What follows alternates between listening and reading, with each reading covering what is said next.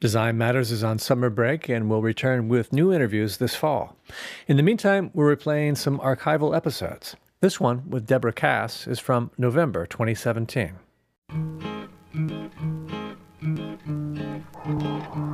This is Design Matters with Debbie Millman from DesignObserver.com. For 13 years now, Debbie Millman has been talking with designers and other creative types about what they do, how they got to be who they are, and what they're thinking about.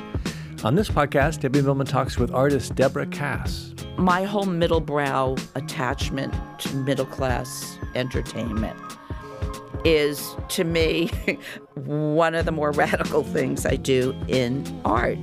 Here's Debbie Millman. Brooklyn recently got its yo back. Or is it oi? I'm not sure. In any case, I'm talking about Deborah Kass's sculpture of two giant yellow letters, Y and O. Depending on which direction you're coming from or your mood, you can read it as yo or you can read it as oi. It was originally on display in Brooklyn Bridge Park, and now it's back in Brooklyn on the waterfront in Williamsburg. Deborah Kass is a multimedia artist who combines a pop sensibility with politics, feminism, and art history. Her work is fun, funny, eclectic, and deep. And she's here today to talk about her long and extraordinary career. Deborah Kass, yo, or should I say oi, and welcome to Design Matters. Thank you. It's a pleasure to be here. Deb, I need to start by asking you a rather trivial but potentially polarizing question. I understand you can't live without bounty paper towels. That's true. Where do you get your information? Oh, I have my sources and I don't ever give them away. I mean, that's really funny. but really, Bounty? I like Viva much better. Really? Oh, Bounty's a quicker picker upper. I don't know. And this is not a sponsored podcast. No, it's so not. nobody has to worry about our being authentic. No, it's like, uh, you know, I don't know. I think I inherited from my grandmother. She had really particular tastes in paper products. Now, do you keep a lot of paper products around? Yes. See, I'm a person that has a lot of paper products in storage. I just feel safer when I have a large quantity of paper products around me. I completely concur because it ends up we have a lot in common, including a need for a big backup on the paper products. I'm never happy unless I see that really well stocked shelf. Yep. I hear you. Yep. You were born in San Antonio, Texas, but you grew up on Long Island. Yes. What caused, what motivated that move to the East Coast? Um, well, my parents were from the Bronx and Queens. My grandparents were three out of four from Russia, well, the Ukraine and Belarus. And they were New York Jewish immigrants. And my father just did two years in the Air Force in Lackland in Sa- San Antonio. Oh, okay. So they were just coming home. So you, yeah, they were coming. You were and you know, home. like that that generation, they the the next move was into the suburbs. right? I, I was there as well. Yep. Your mother was a substitute teacher in the Rockville Centre public schools, and your father was a dentist. But he was also a jazz aficionado and an amateur musician. And I read that in your house there was only one kind of great art, and it was jazz. And you and your dad would listen to how Charlie Parker and Coltrane or Billie Holiday could all perform the same tune, but differently. And this led you to thinking that interpretation was completely within the realm of a great artist.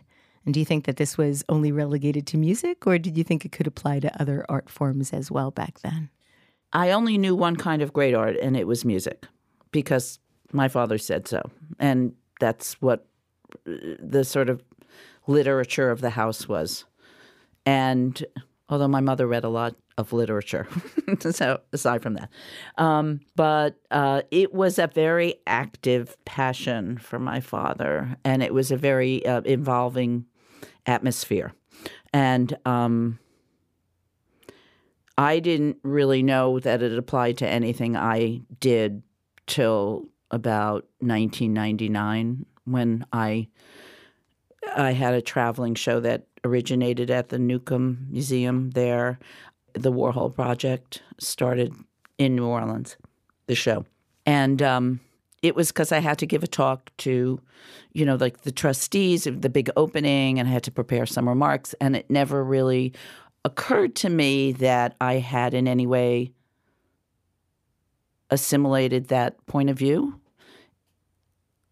Except there I was in New Orleans, which in my family was like Mecca. and there I was having done all this Andy Warhol work, this work that looked just like Andy Warhol's. And I realized that I had been doing exactly what my father had been pointing out these great musicians had done, which was taking a pop standard and named Andy Warhol and making it mine, doing it my way. So I never realized that I had made this connection between art and music or interpretive art versus creative art or eh, but to me it was all the same thing and i didn't realize i had any connection to it till i had to give this talk and it was like the light bulb went off. Was there ever a time in your life where you thought you might want to be a musician or a performer? No i did have a i did have a little acting flirtation in my teens but didn't we all? I it I it was really yeah I guess we did, but I I got the real bug because someone I knew from summer camp became like was in a Broadway show when she was about sixteen in the chorus of Henry Sweet Henry. Wow! And Ilene Schatz was in the chorus, and it just blew my circuits. And um, she ended up being a really I guess, famous soap opera actress Ilene Kristen. But Ilene Schatz inspired me, and I, but I was very taken with this fact that someone I knew was doing something professional like that. But I um, started going to theater a lot, and what I would do was I would take the Long Island Railroad in on Saturday mornings and go to the Art Students League. I was started at like 14 and draw from the model. And then in the afternoon, I'd uh, I would if uh, you know with baby this was all with babysitting money and none of this was supported. I mean, my generations, your gen, our parents weren't interested in creative children. They just said, you know, turn off the light and go to sleep. They didn't care that I was interesting, which I was. but I mean, if I had me as a kid, I'd be fascinated. But um, I would go do this theater thing in the afternoon on Broadway. But I quickly spread out to off Broadway because I was sort of a little snotty intellectual. So, you know, I mean, I, I actually went through my calendar from a few of those years. I'm still very close to my best friend from the time. And um, at her surprise 60th birthday party, I gave a list of all the things we did, all the all the sh- art we saw together, and all the shows we wow, saw together. That's amazing. And it was fantastic. It was like the living theater Paradise Lost. I mean, it was crazy. It was Nicol Williamson and Hamlet. It was like an unbelievably rich. Rich. So I did have a little acting Jones for a while.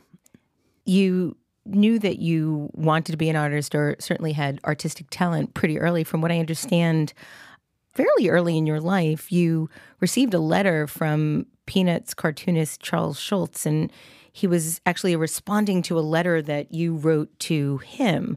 And before I share the contents of his letter to you with our listeners, what did you write him to motivate his response to you?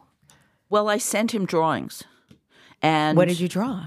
I drew a comic strip so unusual for me based on his. now, why am I not surprised? and I had a, my own comic strip with little kids called Applesauce, based on Peanuts. And I had found my first Peanuts book at A&S, Abraham and Straus department store in Hempstead. I remember, uh, you know, there was like a pile of these books. I must have been eight years old, maybe nine. I don't think I was nine. But then I started collecting the books and I was completely obsessed and I copied them endlessly. I, you know, I perfected Lucy and, and then I went on and did my own based on them. So I sent him a bunch of drawings and that's all I know. I, I don't know what I said. I don't know what I wrote. I just know he responded. And it went back and forth a few times. I have quite a few. Oh, so you have a whole correspondence? with Yeah, I do. I have like six, about six letters from him. Wow. And did you ever correspond with him when you were older and an adult? No. One of the things I said to him, I couldn't find Go Fly a Kite Charlie Brown when it came out, and I knew it came out somehow. I don't I was very exteriorly motivated. I still am. Like the world was of enormous interest to me as a kid. And uh, you know, it wasn't uh, I'm I'm not like an internal artist who has like churning emotions that have to get out. I never was. So even as a little kid, I was very interested in the world. And um, this I, somehow I knew this book had come out, and it wasn't at A and S yet. I mean, I'm sure I bothered my mother endlessly to take me there. So I sent Charles Schulz a dollar for the book because that's what they were, and he sent me back the book. He kept the dollar, and he sent me back the book, and he drew me a Snoopy. Please tell me you still have this. Oh, I, I have it framed, and it's you know I pulled the page out and it's framed. It's like, like brown now, and it says uh, I should know what it says. I look at it all like to Debbie, best wishes with Snoopy in a blue ballpoint pen. It's so great. Oh, that's amazing. Well, his letter back to your first letter to Yes. him was Dear Debbie, thank you for your letter and cartoons. I enjoyed seeing your drawings, and I think you did very well with them. It is very nice of your teacher to display your drawings as she does. If you enjoy drawing cartoons, I would suggest that you keep at it. You can never tell what it may develop into.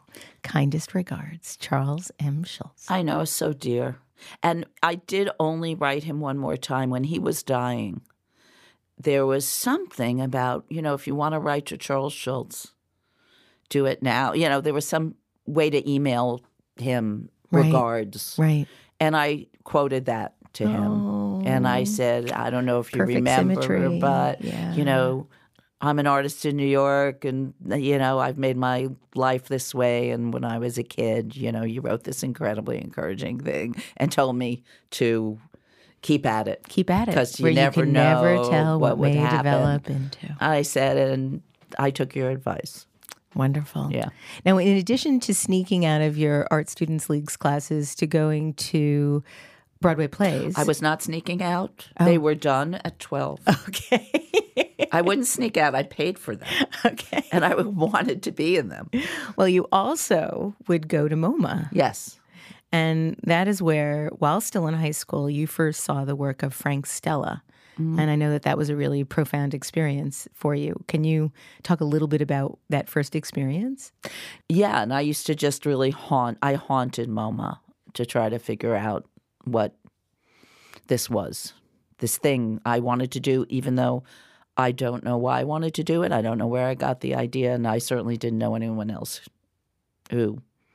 These were doctors, lawyers, and manufacturers. That's what dads did. Moms taught. You know, I don't know where this came from. So um, I was really on a search for a mission to find out what what it, what is this thing? What is an art? What is art, and what's being an artist? And um, and I would look at this work all around, and I didn't really get a lot of it. I remember the first person I actually I I loved de Kooning.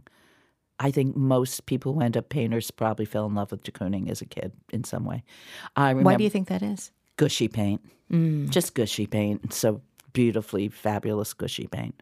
Now, I, I read that seeing Frank Stella's work convinced you you could be an artist because you understood what he was doing. Right. The thing that was so great about it was Stella's um, first retrospective. I was 17, he was 44. It was whatever year that was, 70, 69, 70. And it was the logic of Frank Stella that I understood. I understood how he got from that very first painting to the second painting, like what was going on in his head. You just you just felt Oh, it. it I think it's clear in the work. It's very logical. it's logical work. And, you know, how the jumps between the series were what utterly fascinated me because they seemed completely logical, but they were obviously intensely, they're creative jumps. You know, they're like not what you expect, they make sense. So it was being able to follow someone for 20 years of changes in their work and how their work changed. And, and it was more in my head than it was emotional. It, wasn't sounds like figuring out a code. Yeah, like that. I understood his thinking. And I understood the relationship of the form to the content, that the form was the content. And that was just like, that was kind of a big deal. And it, what did it give you a sense that you could do this with your life as well? oh, yeah. I mean, I was already committed. I was already, I probably already gotten into Carnegie Mellon. No, I knew I was going to be an artist, but it was the first time I understood motivation within a body of work. While you uh, were at Carnegie, you also applied and were accepted to the Whitney Museum's Independent Study Program, which was only about four to five years old at the time. Yeah. I actually applied and didn't get in. So, what was it like going there? My father had just died. So I was in a completely altered state because it was unexpected. And he was only 47. So so it was a very weird time. And I, I'm not sure I could describe much other than, you know, I was kind of on another planet. I was living in the studio there. I'd every now and then go home. It was it, it, it was a real shock when my father died. So, um, but it was fun. I mean, it was fun to be with really ambitious people my age. Um, it was at this time that you made one of your first paintings. Your first, I guess, would I could it would it be fair to call it appropriated paintings? Yeah, I guess after applesauce, my appropriation of Charles Schulz. Yes. This would be my next major appropriation. So Ophelia's death after Delacroix. Can you describe it for our listeners? yeah, it's a it's actually a very large rendition of a small sketch, oil sketch by Delacroix called Oph- Ophelia's Death. I think his was like, you know, eight by 10 inches, you know, a very small little thing. And mine was maybe five feet by seven. Six by eight. Oh, six by eight, even bigger. Uh, and it was a it was a redo of this painting, and you know I just repainted it. Deb, you've written about how David Diao, the Chinese American artist and your teacher, saw the show of student work at the Whitney and was so freaked out about your painting that he literally hit his head against the wall. Why was he so freaked out about your work? I don't know, and you know I was really young. I was twenty. I didn't know what it meant. Listen, I still don't know what it means when people react to my work, but I certainly didn't understand what it meant then. And I never asked him. I wouldn't have had the the nerve to ask him. Your time at school was um, rather um, interesting, I guess is the word I could put it. And I found um, an interview uh, wherein you described your time there as total chaos and actually said this. This is a quote. This is how crazy it was. Here's an actual assignment. Our teacher got video cameras and said, We're going to hitchhike to Lexington. One of our coolest teachers, the one who had studied with Kaprow, was then in Lexington. We were stoned, we were tripping, we had video cameras. We went from Pittsburgh to Lexington with our thumbs out on the road. A lot of those students would transfer to Cal Arts. A few people went to Denmark to do primal therapy. This was undergraduate school. I did a ton of acid, smoked a lot of pot. I was such a bad girl, and oh, I had the best time. That is um, all true. it really was. I was out there, and I had a ball. It sounds like it was and just I will kind of perfect. I have to say, and I was madly in love. I was madly in love. So I feel like I had the world's best first love affair, the world's maybe not best art education, but for, you know, somebody dying to break out of Long Island and being a nice Jewish girl, I did it in spades and I had a ball and it was something else. You started your art history paintings in 1989, and in this work, you combined frames lifted from Disney cartoons with segments of paintings from Pablo Picasso and Jasper Johns and Jackson Pollock. And it was here that you established appropriation as one of your primary techniques. What, mm-hmm. what gave you the sense that this was something you wanted to pursue? I think to answer that question, I should establish a little context, which was In the 70s, when I first came to New York, after the Whitney program, when I came to settle down, find my loft, start my life, become a famous waitress in the mid 70s, what was happening in the art world was thrilling. It was the height of second wave feminism. The art world was way smaller. The most interesting work, particularly painting, was being done by women. It was the intersection of New York school painting and feminism. The art that was being shown in Soho, which was kind of a new thing, was Elizabeth Murray's work, which was incredibly important to me. So was Pat Steir's work, Mary Heilmann's work, um, Susan Rothenberg's work. And all of these women were really talking about abstraction and representation at the same time, but more what was interesting to me was how they were injecting their own personal point of view or I'm, I'm not saying this well, but after all those years at MoMA, not understanding what any of it might have to do with me, basically. I wasn't necessarily the audience. I didn't feel like the subject. These particular women's work, paintings, were the first time I felt like I was the intended audience of a piece of work. And they were abstract paintings, so I don't know how that was communicated, but it was communicated extremely strongly to me, who was sort of already obsessed with post war painting because of all of my time at MoMA. And you can understand why, if I loved Frank Stella, Elizabeth Murray would be a huge revelation.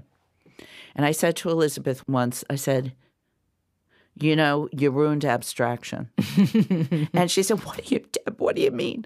And I said, Well, before you it was universal. Once it was you, it became specific. And that was a really big change. I, I felt, felt the same way when I looked at her her first the the big giant yeah, canvases all right. out of proportion and shape and yeah. I mean, and incredible. And Pat's work, the fact that she broke picture making down into these parts. Now Jasper Johns had done it, but it felt different. It just felt different. I don't know, something about seeing a little bird on a grid felt different. Um, Mary Heilmann's relationship to the edge in those paintings and the casualness only Mary would make a mark in that way, but it was still an abstract painting. Joan Snyder, I put into this category too, making operatic operas with a, that work. How did that influence the kind of work you were doing at that time? I'm not sure it influenced me specifically in terms. It's like Frank. I never made a Frank Stella painting except when I used Frank Stella, but it, it was never to me about well then I'll make a piece of I'll make a piece of work like that. It's more what it meant philosophically or what it could mean what it opened up in you. What it opened well, what it what it opens up period. And where you can go with that information. So then I go back to the early late 70s, early 80s when neo expressionism happened, which also happened along with Ronald Reagan. But in that particular group of artists, you had to be a white man. There were simply no women my age who got any traction for being painters. Women my generation got traction by being on the outskirts of the then very new and exciting market, following closely to Ronald Reagan's reign, and the people who are taking a critical doing sort of critical work in relationship to the culture and representation. Us painters called them the photo girls. Mm. And it was Laurie Simmons and Sarah Charlesworth and Cindy Sherman and Louise Lawler and Barbara Kruger and Sherrie Levine. And what I'm getting at here is it was the content of that work that weirdly in my head connected to what these women had done painting in the 70s, breaking open a system like abstraction and figuring out new ways in and new subjectivities somehow getting them in there. And here were all these women doing critiques of photography and media and inserting their subjectivity in and seeing what it looked like from their point of view.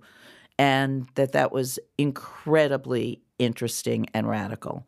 So the art history paintings came from a combination of those 70s women and what they'd done with the history of abstraction and post war painting, and what Barbara Cindy and Sherry, as I love to say, were doing in terms of sort of cultural critique and media critique, and putting them together into the art history paintings, which was me looking at the history of painting in a certain way, or the, certainly the one I loved and knew, starting with Cezanne, you know, like the stuff I just loved, and um, through post-war painting, through Andy Warhol, and putting that kind of critique that the photo girls were putting towards the culture, towards the history of painting. Your fascination with Andy Warhol began bef- when you were about 13, and um, you saw a reproduction of his 1961 painting titled Before and After. Can you describe the painting for our listeners? He reproduced in paint a widely distributed advertisement for a nose job. So it was a little kind of drawing, not his, from the advertisement of the profile of a woman with a nose, a big you, schnoz. Are you drawing it? Now? Yeah, I'm kind of drawing it. and, and then after the nose job. I read that you took subversive joy in that image.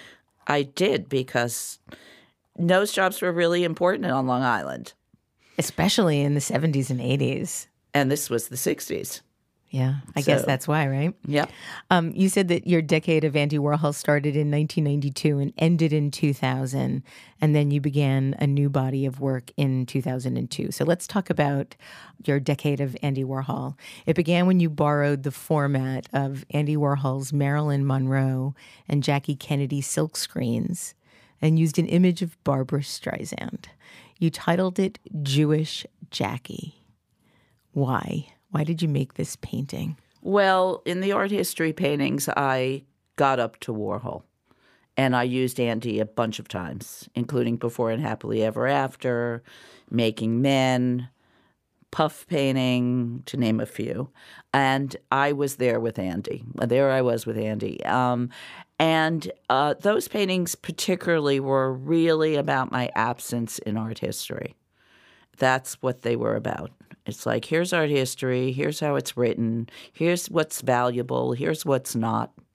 And I'm really missing in here in this whole equation. And I was having a conversation with a friend. It was about the sexism in the art world, which was my it's my common theme. It's my theme. And I was sort of screaming like Jerry, you're interested in every single thing that's in the inside of a adolescent boy's head. You think it's valuable. Anything a guy does, even if it's like from when they're 13 years old. And he said, Well, I'd love to know what 13 year old girls think about. And I was fascinated. I mean, this is why you talk to your friends. And it really got me thinking. also, at that time, it was another contextual thing about that particular moment, late 80s. This was really the beginning of women's studies in academia and black studies and critical race theory and queer theory. This was all the beginning of what became academic 20 years later.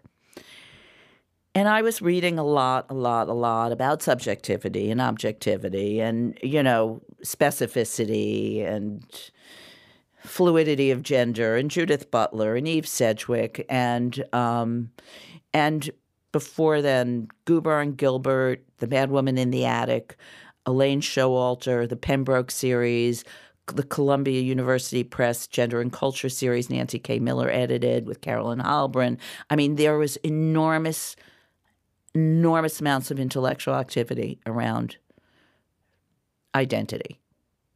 But this was the stuff that was working in Barbara, Cindy, and Sherry's work. This is what their work was really engaged with and engaging.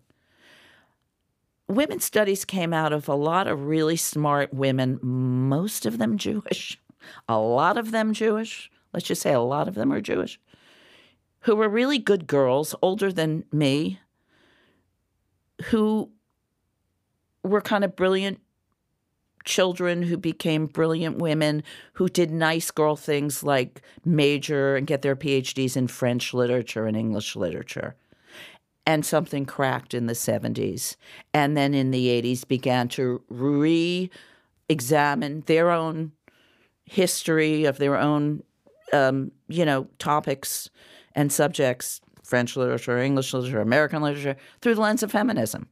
And that is what I was doing with art, the art history paintings. I was re-examining my beloved history of art post-war painting through a lens of feminism, because I was reading these women, and it looked like I re- no one had done this in painting, and I really wanted to do it, and they were just starting to do it in English literature, and then it became critical race theory and black scholars looking at the law through the lens of race.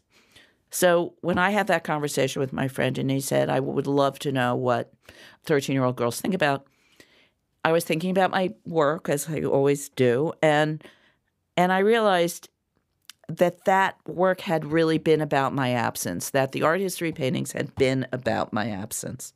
What would my presence look like? what would my presence look like? And then he said that thing about being 13. And those two things just you know, exploded in my brain.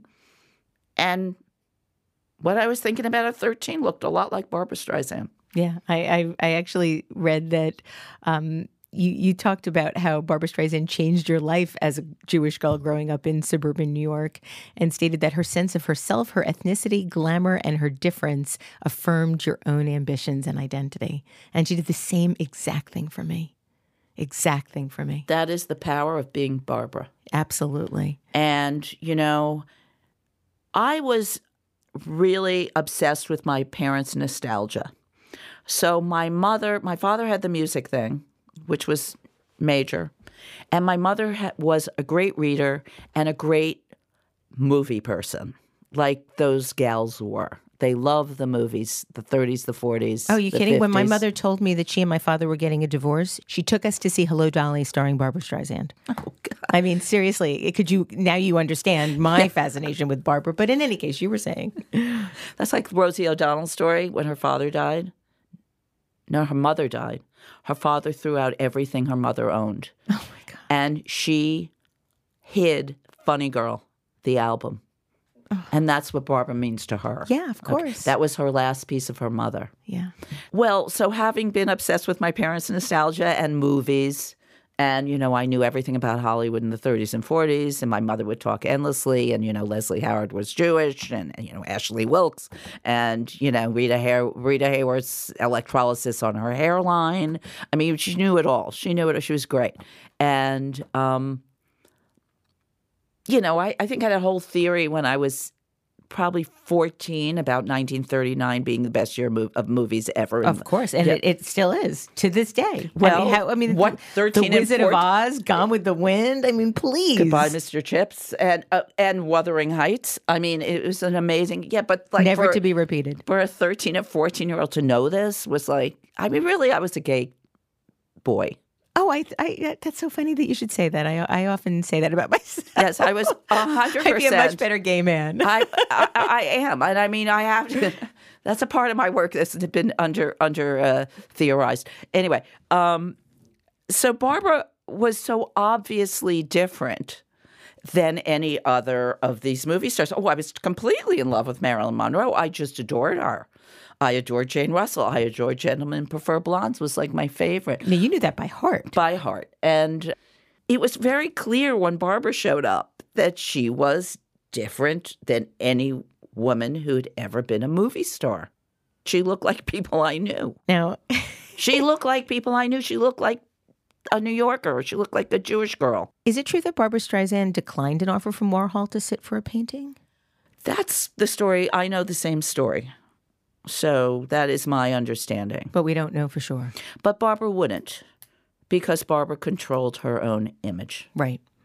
And I have to tell you, when I was painting my celebrity portraits, and I would ask Barbara Kruger, my heroes, you know, I asked some of my heroes, you know, and she Well, you ju- did Elizabeth Murray and Pat Steir. Yes, but they said yes, and Barbara Kruger said no, because Barbara Kruger controls her own image, and uh, you know it's it's not as crucial to Barbara Kruger as it is to Barbra Streisand. But Barbra Streisand did a damn good job of controlling that Oh, image. yeah, absolutely. So I my guess is she didn't want someone else painting her when she's too busy creating herself. You also painted portraits of yourself impersonating both Warhol and Elizabeth Taylor in a series you called The Debs. Don't think I don't want one of those. What was it like inhabiting somebody else's spirit in, in that way? Oh, it was great. It was like a, the best marriage. And I, I, I always feel really grateful that I got to be, I got to partner with Andy for as long as I did. I learned so much stuff about making things and ideas and making ideas multiply, literally and figuratively. And um, it was just the best partnership. Do you think that I mean we talked a little we we touched a little bit on women's roles or a woman's role in the art world. Do you think that women can or ever will be able to be equal in the art world? Do you think that they'll have to be granted art world equality by men or do you think that this is an uphill battle that will not be won in our generation? The only way that that will be resolved is when women make the same amount of money as men. So does that what gender equality in the art world looks like to you? I mean, in the big world, because it's the big world that pays for the art world. I mean, women need to make as much as men Oh, in the world. in the world for enough generations that art is something they feel like investing in. And till women make a dollar to a dollar, women in the art world don't have a clue. I mean, a chance. I mean, I, I don't see it. I I don't see how till there's financial equality, anything is going to be equal. After the um, Warhol project, your your plan was to take some time off. I think you took about a year off. When you take time off between periods of work, do you ever worry about ideas and and having something new to say? Yeah, always. And is there any way that you manage that fear or that stress? you know, I, I think uh, every break is for a different reason in a way, but it does tend to come at the end of a series. And um, after Warhol, which I knew, always knew would come to an end uh, at some point, I, I kind of don't remember exactly what happened anymore. But if you're telling me I took a break, I believe you. But I do know when I got back to work, I knew I there were a couple things I just was had been thinking about a lot and I didn't know what it would look like or what it would mean or anything. And it was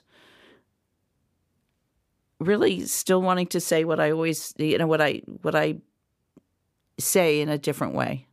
Your next body of work, Feel Good Paintings for Feel Bad Times, um, consisted of paintings of phrases from musicals and movies as a reaction then to the Bush administration and the invasion of Iraq. Those were indeed feel bad times, but it's hard for me to um, imagine how the world now is affecting the kind of work that you want to be making. Uh, that's a really good question that I am in no way prepared to answer. What was the um, intention of using the phrases from the musicals and the movies? Was it the sense of joy that you experienced in observing those or participating in those types of art forms and wanting to bring that into the work to cheer people up, to distract them, to Oh, oh create no. a sense of a dichotomy between realities? Well, the whole thing was very tongue in cheek, and every single phrase was double edged. Right. So, Well, it- I think everything in your work is double edged. well, I guess it is. It must be astrological. that my Aries. It's my sun moon opposition. Um, the you know I I was turning fifty and I really wanted them to be about turning 50.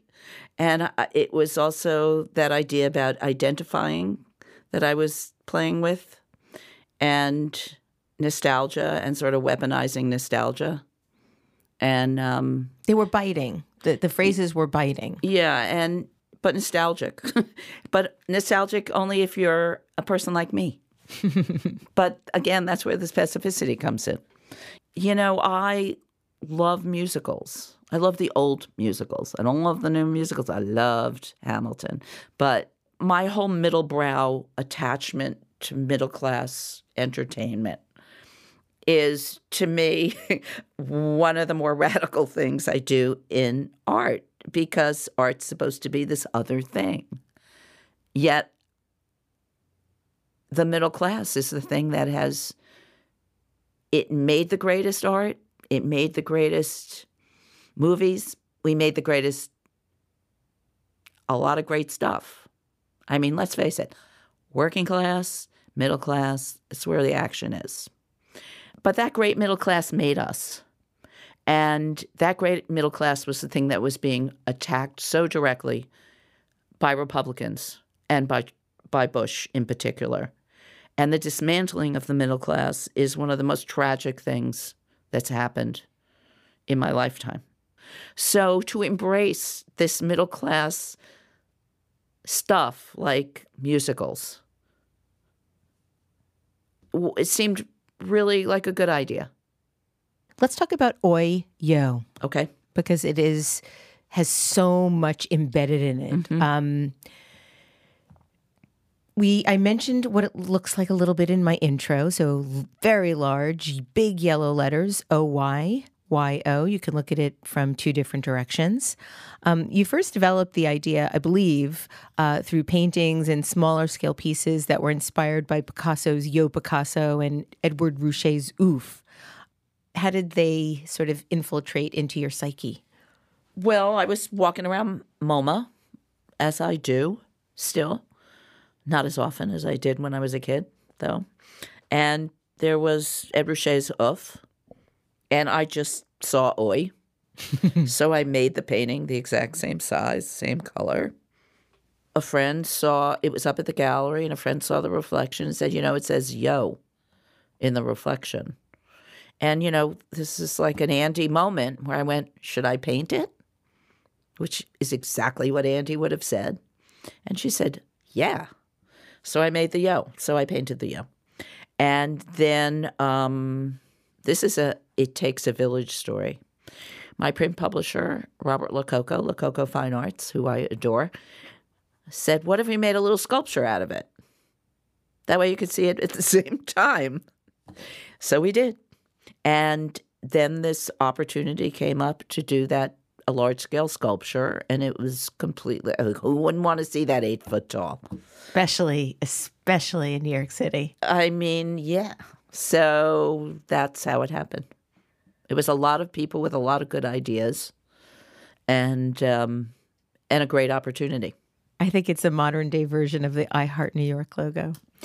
Uh, you know, I, that and love. Yes, Indiana, Robert Indiana. I mean, it, it is it is totally those two things combined with Tony Smith. Yes, absolutely. And you know, it's sort of it, when it went up. I, I, you know, when it when it was installed, I knew it. Is it going to become a permanent part of the New York City landscape? Well, one can hope. You know, there's a lot of conversations going on. Hopefully, there will eventually be a great New York City spot for it to stay permanently. It has to it it really was a remarkable experience. And it's such a mashup of the culture of this city, this sort of wonderful melting pot that still does exist and and should be expressed in in this way. I, I mean, I'm still shocked by it. It's not like I planned for it to be an instant icon. Yeah. But even I knew it was the minute it was installed. Yeah. It was just so obvious and that's what happens when you have opportunity, which is the thing that is lacking to specific groups of people that, you know, this is an example of you give, there's not a lot of public art by women. And there's virtually no permanent public art by women. Well, hopefully this is going to change And, you help, know, help move that. Thank you. I hope so. But, you know, given that opportunity, it just worked out really well. And it was so much more than I ever thought about. You know, Charles Schulz would be proud. he would be proud. Yeah. I have a final question for you. You've had a remarkable career. You've had extraordinary longevity.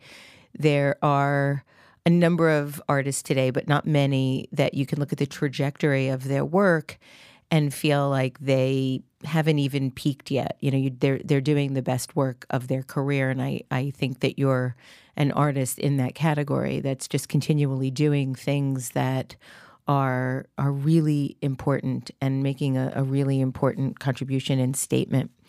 Um, in a recent interview, you were asked if you had any advice for young artists today, and your response was classic Deborah Kass. You said, "Don't be an asshole."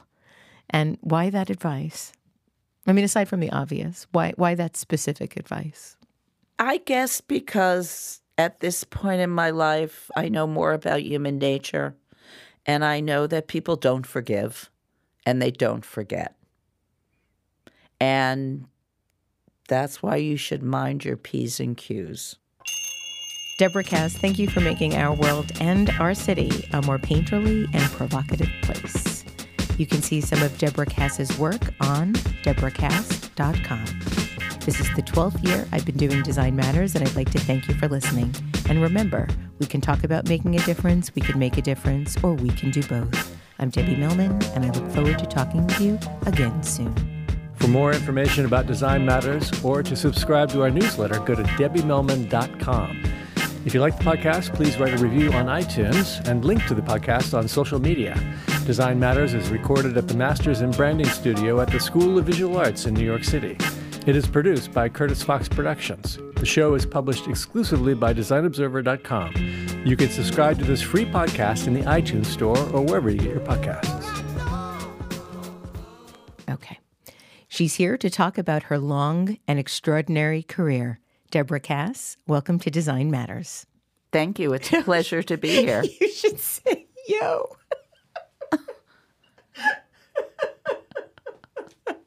You should put that in. This should be it.